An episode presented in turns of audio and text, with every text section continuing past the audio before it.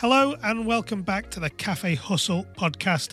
Today I'm talking to AJ Sharp of Sharp Relations, which is a PR firm that specializes working with food businesses and hospitality businesses to help improve their exposure in the public eye. So today we're talking about why it's important that hospitality businesses consider PR as a strategy and whether PR is the same as social media presence and how it differs between the two how you can work to really craft your message in your PR content by working with a very specialist PR firm, and also how influencers are impacting our industry and what the things to look out for in terms of the pitfalls and how you can use them to your advantage for your business. So, we're going to be covering all this and so much more when we get back from thanking our sponsors.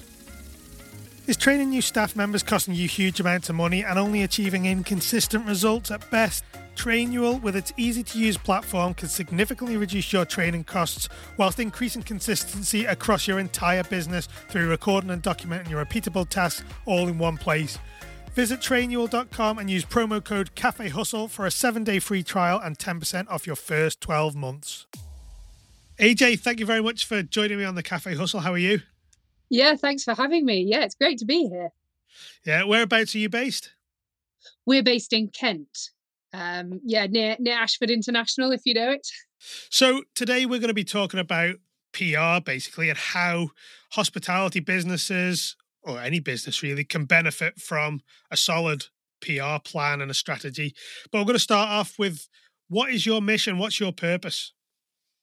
My mission, well, my mission as Sharp Relations, which is my creative communications business, which specializes in food and drinks brands, our mission is to find and build the best tasting, most sustainable food and drinks brands.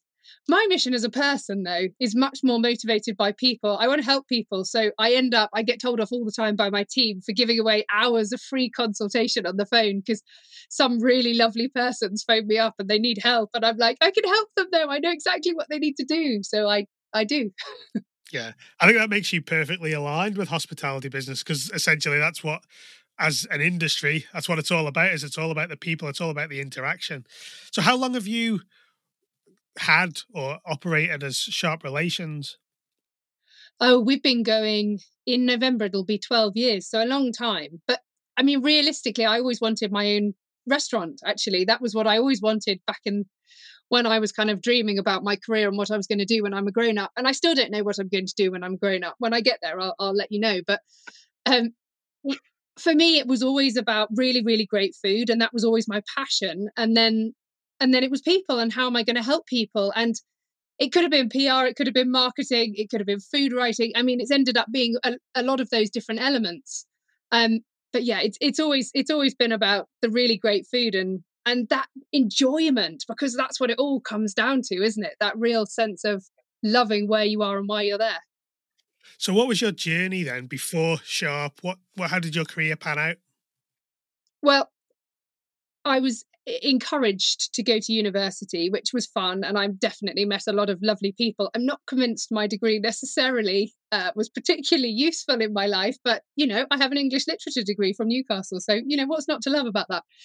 Um, and I moved to London. At that point, I decided I was not really qualified to set up my own um, restaurant. I, I, think I felt very nervous about setting up my own business at that point in time. It, I think sometimes there's an element of the more you know, the more you realize you don't know, and the more you start to feel fear of jumping over the edge. And anyway, I fell into um, doing PR for food and drinks brands. I did a lot of booze PR for lots of very fun brands when I first moved into um, moved to London.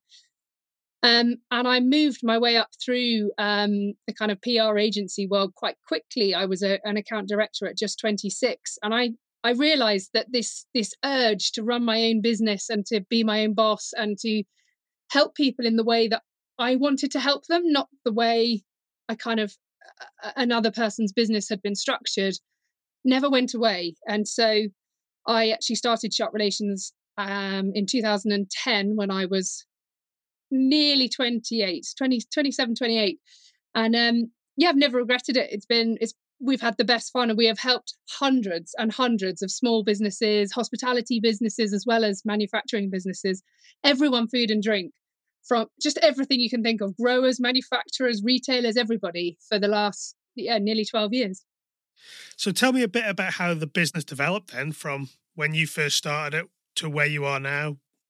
Well, when I first started it, really, I was a freelancer. It was just me, wasn't it? So um, I was I was doing all sorts. I was I was everything, and it was it was it was a really funny jump having been in agency world where I was an account director and I had a team of fifteen below me, to suddenly doing it on my own and having this real realization moment of gosh those account execs they're working really hard you know they've got a lot on their plate um, and going back to doing a lot of the actual application again which um, i loved i just remember going back and kind of relearning it again with new eyes and absolutely loving it um, and being able to just walk into all these different businesses, especially in Kent, my home county, and meeting all these different people and going, oh, we can really help you guys. There's so much you're not doing. And to me, it's so obvious, and I can just put it all in place for you. And um, now we're uh, a lot bigger. I mean, in that time, I've I've had kids and you know the world has changed for me quite considerably i think kids is brilliant i always employ people who've had kids often i do because they just they have such a focused brain they get things done so quickly and i just think they have a completely different way of looking at problems, which is very exciting. Um, and now we've got a team of nine of us, so we're we're we're still small. We're still very family friendly. Everyone knows everyone very well, and we look after each other. and And our clients mean a lot to us. They're they're really important. So, and I think the kind of clients who pick us pick us for that reason. They like that we really look after them. Yeah, it makes a difference, and especially like we touched on a couple of times already, hospitality business. It's all about that connection between, whether it's with the customer or even with people who are, in this case, doing your PR. So we're going to be talking really about how hospitality businesses can benefit from paying a bit more attention to their PR because I think a lot of people are maybe don't always consider this. Yes, they've got their social media side, which we're going to touch on a little bit later on. But how how important is it that hospitality businesses consider PR as a as a marketing tool? Well, I think very important because PR fundamentally is your reputation. It's your brand awareness. It's it's what people are saying about you. I mean, it's in its pure sense, it's your word of mouth. And I don't know a restaurant really that's going to be successful that doesn't have a good grip on its and it's word of mouth. And and people often say to me, "Well, how can you drive word of mouth?" Well, you can. You really can. You know, people are often saying, "Oh, yes, I've read about that place. It's meant to be really good," or "Oh, did you see the pictures on Instagram? I'm dying to go and check it out." I think those kind of things that is you driving your word of mouth. Now, there is quite a big gap between um, social media and PR, and I think they sit together personally. And I know I know you want to go onto that into a little bit more detail later, but but PR really, as opposed to advertising or Facebook ads or Google ads or anything like that, this is somebody else saying that your business is good, and you can't force them to say that. You can't pay them to say that they have to believe that and and by inviting critics by inviting local lifestyle journalists and food and drink editors into your business to come and try it, to sample it. You get that authority from that PR that you wouldn't ordinarily get from something like advertising. So we'll jump into the social media side then. So, what is how and you, you say that they work uh, very closely related, which we can understand because it's another route to your audience in a way. But how does PR, from your perspective and your definition, differ from what restaurants are doing or cafes are doing on a day to day basis with their posts and Instagram stories, etc.? How do they differ? What's the difference in their outcome? Well, I think social media sits under PR if PR is all about your reputation, social media is a very key, very important part of that. And absolutely all businesses need to be doing that. And if you're doing anything at all, then brilliant, because it's better than nothing for sure. Um, there are so many different ways. I mean, no doubt you have come across influencer marketing. Um, and again, influencer marketing, it has that authority because somebody else is saying that about your business. Somebody else is is bigging it up and saying that they've enjoyed this, this, and this. and that that gives it that credibility that you can't generate just by your own posts. However you can use images to tell the story. And i'm always saying to people on your social media have a strategy. Know why you're there. What is it that you're doing on your social media? And i sometimes hear um, brands and i sometimes hear people saying to me well you know i don't think i've had a single sale off social media i can't see the point of it frankly I completely see what you're saying, but that isn't actually the purpose of social media. I mean, not all of it anyway. The purpose often is brand awareness um, or brand discovery. And so you may well be generating a lot of sales, but it's not going to happen at that exact point in time. It's probably going to happen two weeks later or two months later.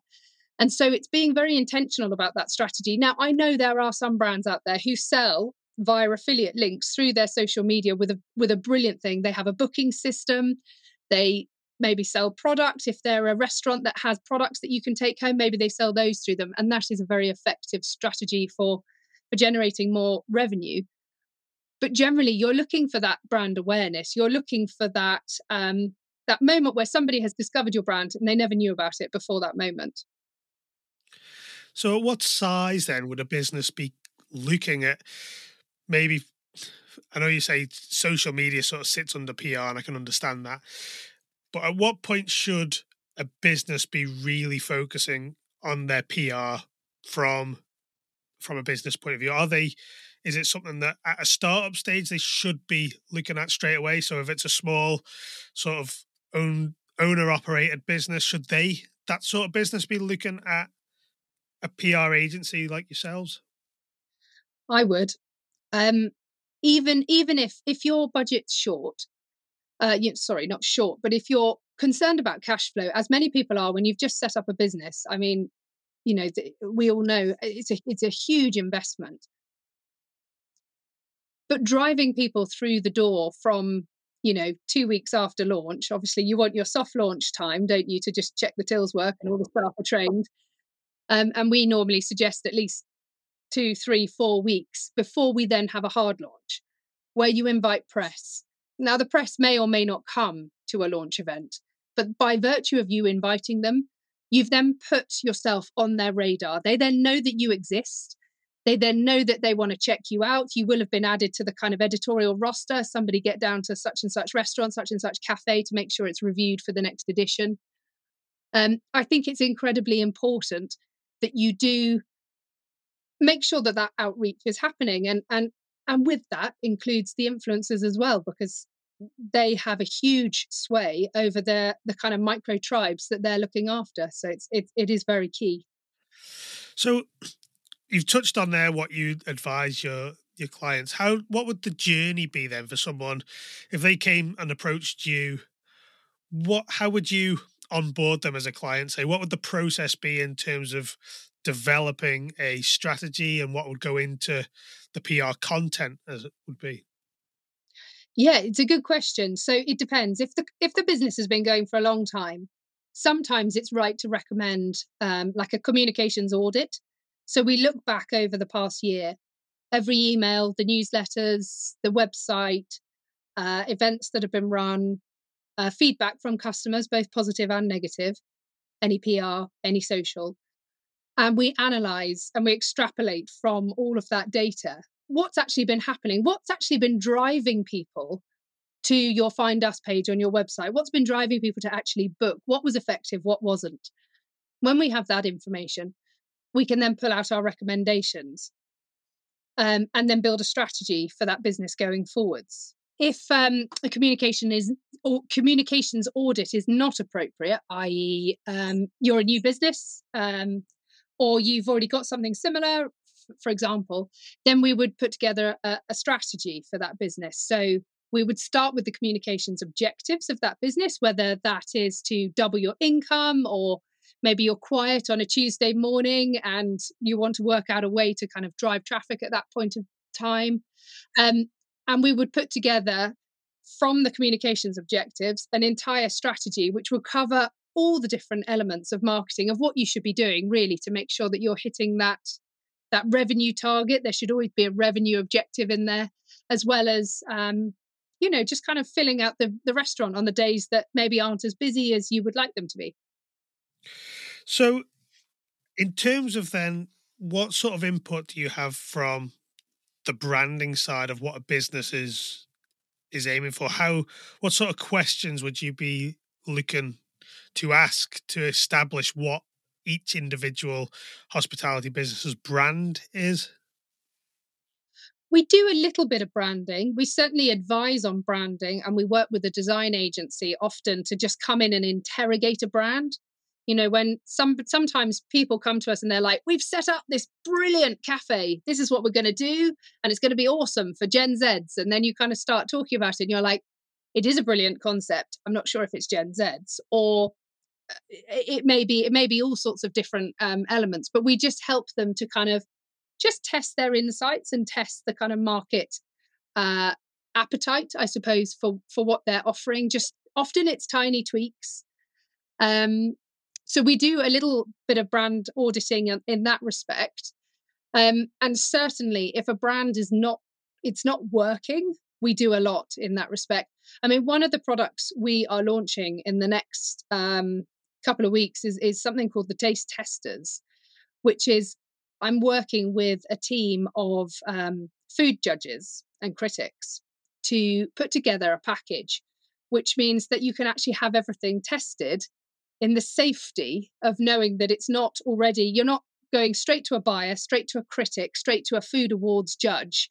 You're, you are going to one, but in the safety of knowing that you can get the feedback, you can actually tweak your offering, you can tweak everything you're doing before you then put it in front of people where it's really going to matter and that that is i guess it, it does help with the kind of we do a lot of the kind of brand uh, analysis at that point in time so it just touching on that is that something that you have the idea for that has come from dealing with hospitality business is the is the have the people told you that that is something that they would use yeah, absolutely.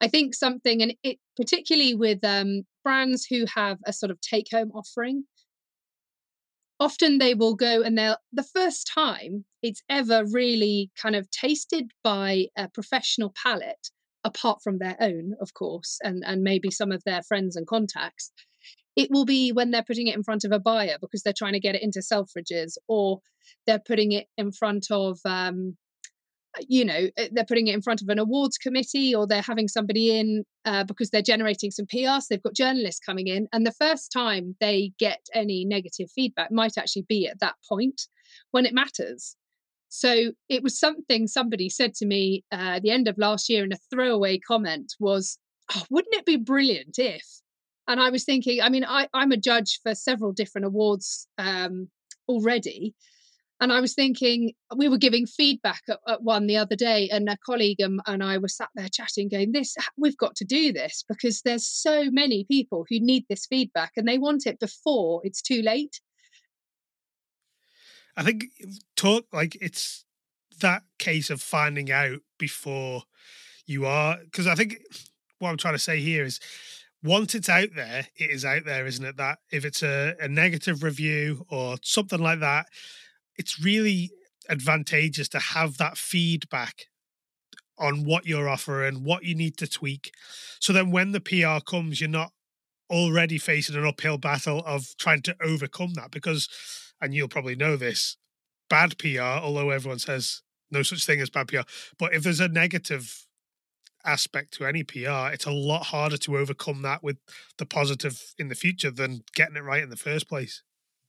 Oh, certainly. And that's that's where going through an agency is really helpful. If you do your own PR, you can't control that at all. As an agency, we are able to have those conversations where we say, look, can it can we just not write about it? Or um obviously there's journalistic integrity and we would never um you know that that has to be allowed to happen in the right ways but sometimes somebody will come back and say look i'm really sorry i really just did not like this at all do you mind if I don't write about it? And you're like, no, that's absolutely fine. Thank you.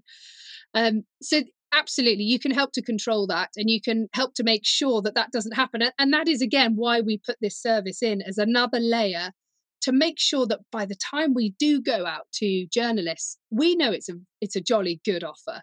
Um, and I have to say, we've really very rarely had any kind of negatives come back because we do a lot of this already ourselves. We always as a as a team we taste everything. We don't work for any brands that we don't think are great tasting and sustainably minded because because we know there's too many barriers to cross and because we believe it's the right thing to do for people and planet and and everything else. And just touching there on and i think this sort of links in a bit now but how do you measure the return on investment when it comes to pr and i think by the sounds of what you do there with that new scheme it's almost in a way improving the return that people are going to get on their investment when with their PR because obviously if you get it right and the PR is good in the first place, then your ROI is going to go up. But how do you measure or how do you help the businesses that work for you measure their return on their investment with you? Well, you there there are kind of two um there are two elements. Outputs and then impact. And outputs, I mean some people split it into outputs and outtakes, but outputs really is genuinely how many extra followers do you now have on Instagram? How many more posts have been posted? How much more PR has been generated? You can literally count this. It's um it's quantitative. You can count how many articles have appeared. Are they trade? Are they consumer? Are they positive? Are they negative? Um the outtakes is a lot more about the qualitative side of it. So on your Instagram post, for example, did people understand what you were talking about? Uh, can you see that people are changing their opinion? It's much softer, but it's much, it's still just as important. It's very much messaging led. And then your impact is how you measure, you take it right the way back to your objectives in the first place. Did you double your revenue? Yes or no? I mean, at the end of the day, all your marketing exists purely to make sure that the sales and revenue works. And if it doesn't, something's gone wrong and that i mean that's as simple as that isn't it? And it's i, I say it to everybody so often about um about it. If if if you know if the impact doesn't relate back to the objective then you know it's it's not worth doing. Um, but it always does. It always does because if you've made a very strategic campaign and you're very intentional about every single channel you're using and why you're using it and what you're saying on each channel then you will get the impact that you're looking for and is there any way of measuring it directly? I know, so for example, if one of your clients does a piece or as an expert, say, as for an article, is there any way of linking that directly back to customers coming through the door? Kind of. I mean, one of the best ways to do that, there's several ways to do it. There's something called UTM links. Um, urchin tracking, something like that, UTM links, which you can then link straight back to. I mean, often you link it back to sales, but you could link it back to a bookings page for sure. And then you could actually say, look, the presence of this article actually generated five bookings in the restaurant, for example. Um, the other way you do it is that you set up so every single piece of coverage you have you set it up as the find us page on the website because you're taking people to the find us page you're taking people to that booking page um, and the the I mean the the obvious one, which r- remarkably few people actually do, is actually talking to the customers as they come through the door. And there are many ways to do it and to drive it. But talking to your customers as they walk through the door, talking to the customers as they book, that moment, just getting your staff to just say, can I just ask how you heard about us? Are you a repeat, you know, are they a repeat customer? Did they hear something? Is it word of mouth? And it really, really will inform what you're doing. And I think it's absolutely critical, and so many people don't do it. The other thing many, many people don't do, which they should, is getting your front of house staff when they're saying goodbye at the end of the evening. Did you have a lovely evening? Oh, I've had the best evening. Brilliant. Tell your friends. Look forward to seeing you back here with your friends. It's a very simple thing to say to people. Tell your friends, tell people, tell somebody else who might like it. Promise me people will do it. People will do it because there's that moment where you've actually created a connection with somebody. You've asked them to do something and you're a nice person. This is a nice business. Why would you not do it? Most people out there are fundamentally kind. They will. Yeah. And it comes back to almost reciprocation, isn't it? You've just given them a great night, great service, and just that one little that little sentence, just oh yeah, tell your friends, and they feel obliged in a way to to honor that, and like you say, they will in most cases. But in a nice way. Yeah. Yeah, you're you're bringing them along with you on your journey. Like we're just building a restaurant here. Please tell your friends. It, you you kind of become part of their team. Then you're part of their ambassadors, aren't you? And it's a connection again, another way of connecting with your customer, and adds to the experience in a way because it's almost it's more genuine sort of that conversation as someone's leaving you saying bye which is something we always made sure with our our staff always say hello and goodbye because that's the the start and the end point. And it does it just gives them a little bit more motivation to perhaps just tell two or three other people and before you know it you you got an exponential growth of of people coming through the door. Now we touched on earlier influencers. How do they fit into hospitality businesses and how can they be used successfully by hospitality businesses? I think it's a really good question. And I think of all the businesses, hospitality probably have the toughest time managing influencers because I think there's a lot of influencers out there who are making approaches. Now, the approaches are probably in the benefit of the influencer usually because they are looking to associate themselves with certain brands because it gives them certain credibility. It means they can then maybe charge more for other people they want to go to.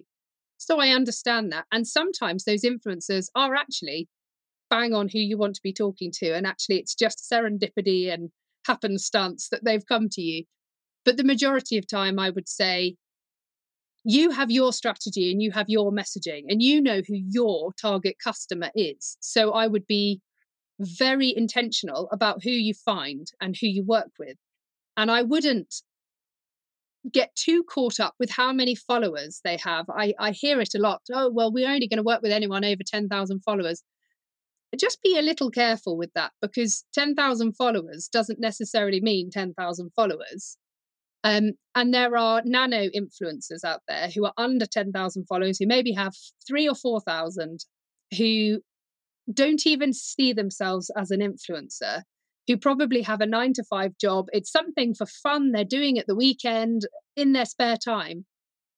They have such a genuine following and such a genuine organic sway over their followers that actually don't underestimate their power because even say they do a they do a post if it influences five people who actually then book because they are specific to your area I mean, that's five bookings. That's worth doing. I'd, I'd take one one free meal for five paid for meals any day. I think that's I think that's great ROI. Um, and I think it's it's making sure you're very very clear on who it is you're reaching out to, and not just going to the famous people in the local area, but actually thinking, no, we really, you know, we've, you know, one restaurant we worked with had was a very beautiful old fashioned fine dining establishment, and their clientele were kind of baby boomers, maybe even silent generation. They were they were aging in the nicest possible way. I mean, the boomers were still brilliant. They were still coming in at lunchtime and things. And what the um, the the head chef and, and and the front of house wanted was to see more millennials coming in. Not so much Gen Z because I think the price point was going to be too high, but more millennials and more Gen X.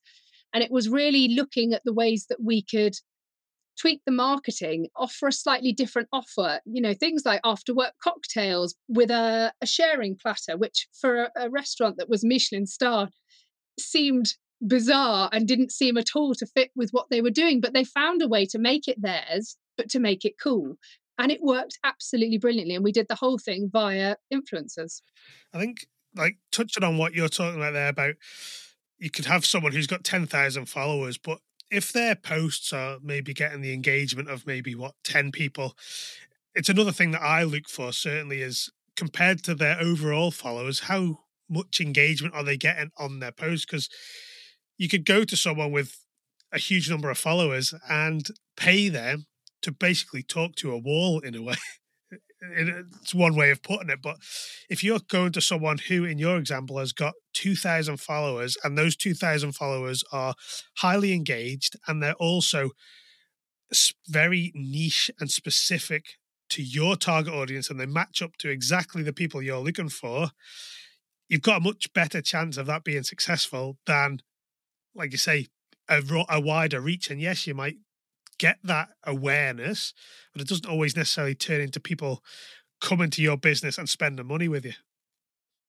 I completely agree. I mean, we have a, a, a minimum requirement of 2% engagement. Now that sounds tiny, but actually when you when you work out the engagement, which is I think it's likes and comments divided by followers times by 100. If you actually do that, you'll find that there are some nano influencers out there who have an engagement of 12 or 15%. I mean, Which is huge. That's, it's huge. It's absolutely huge. I think they, they, they say the standard online for a, a really good, certainly on Instagram, a good engagement rate is like 3%. And so you're talking, if you're up at 10, 15%, that's a really really good choice. And as well, just going back to touch on what you said, is it needs to be on your terms, doesn't it? As a business, you need to make sure that you're, or it's better for you to approach the right people rather than rely on those that are touting for business in a way by approaching you. What are some of the the pitfalls that you've seen some people face with influencers? Is there some big warnings that you put out there in terms of making sure that people are genuine and the checks that you put in place? Yeah, exactly what you're saying. It's checking the engagement rates. It's actually looking through the coverage, looking through the content they're creating. Does it chime with you? Do they have the right kind of tone of voice when they've looked at other, you know, they've gone to other people's brands and businesses? How are they talking about them? Does it feel good?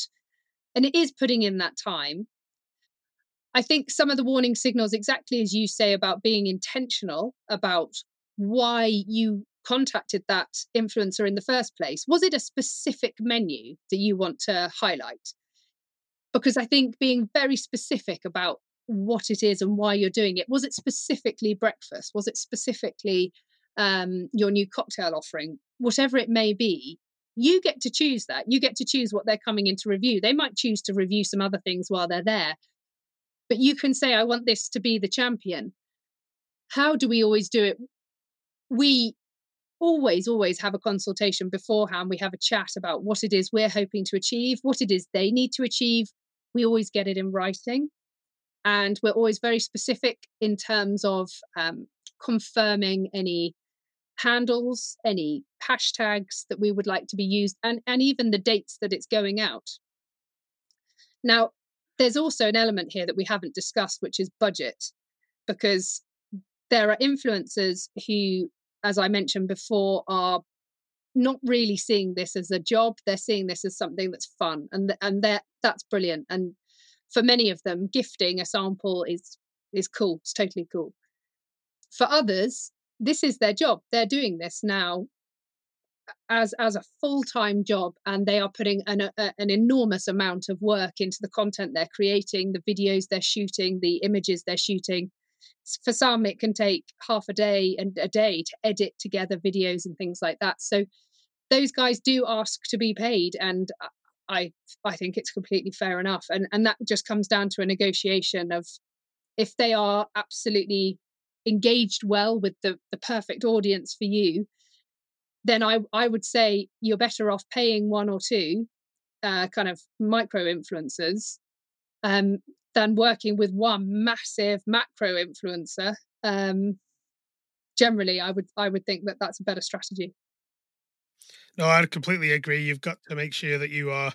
It has to fit with your business, and it has to be the right person from a brand point of view. And like you say, if you have to pay for that in some cases, for the right person, then it's something that you have to swallow if that's part of your strategy, isn't it? So, coming back to a more general look, then, what are some of the the biggest mistakes you see, either new clients you've got or maybe clients that think they know what they're doing? What are some of the big stumbling blocks that hospitality businesses are generally doing or generally making? Sorry. I suppose the biggest one is is underestimating the power of PR and social media. Um, there's a there's a restaurant near us here, and he is he's an ex Michelin star chef. He is fantastic, and he's got a more relaxed kind of casual dining setup. He's not done any launches at all, and no one knows he's there. And it's so good. And and even a year or two years in, he's sort of like, I just don't know why no one's coming. And it's like, because no one knows you're here. And it's that sort of you can't be the best kept secret. You you do have to reach out and find people. And once you reach out and find people, people will come. But you do need to do it. And that does mean it doesn't mean necessarily you've got to employ a PR company on a retainer for 12 months. I'm not saying that. But many PR companies like ours will do little launch plans, little boosts that just mean that, you know, if you've got cash right here, right now, we can do a boost. And then, you know, you can you can keep carrying on with social media and maybe doing it in-house and then do another big boost later on. It's it, it is critical though. You cannot be the best kept secret. Yeah, I think people rely on social media and, and put social media on this pedestal at being this is the be all and end all. If you're not on social media and if you're not doing it right, you're not going to survive. But I think to get that initial following, and certainly when you're just starting out, it's a lot more complex than just doing your social media posts and hoping that people share it and hoping people stumble across your business. You have to you have to stretch that net even wider to get that message out. Certainly, even more importantly, when you're first starting out, because like that example you just said, you, you're looking at two years down the line and you're thinking, we're still not getting the numbers in the door that we want. Yes, we've got this. Facebook is growing steadily, but you're just not getting that wide reaching awareness that we need as hospitality businesses because we've got to turn those customers over. We've got to have that volume. Absolutely. And I think I mean, certainly for the brands, the the restaurants that we've represented in Kent, there's there's a secret fairy dust that goes on top that I can't quantify. I can't even put it in a proposal because it makes no sense. But it's putting in some phone calls to kind of uh, prominent people around the county. Whenever you're in a situation where you're around people who are genuine old school opinion formers, old school influencers. And it's the same in every county. It was the same in London when I launched all the Gaucho restaurants back in 2008. You've got to let the right people know.